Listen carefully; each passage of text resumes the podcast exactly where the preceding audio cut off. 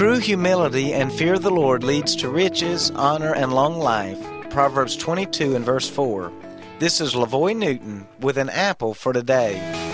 Do you want riches, honor, and long life? If so, King Solomon gives us a good starting place. He says that we need true humility. That means that we must understand who God is.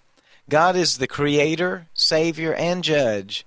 We must fear Him and submit to Him. When we do this, it opens us up to His blessings, including riches, honor, and long life. Let me pray for you today. Dear Jesus, please take my friends where they are today. Reveal yourself to them so that they can see you as you really are and submit their lives to you.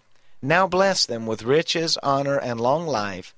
Amen. An Apple for Today is a daily word of encouragement by pastor and author Lavoy Newton.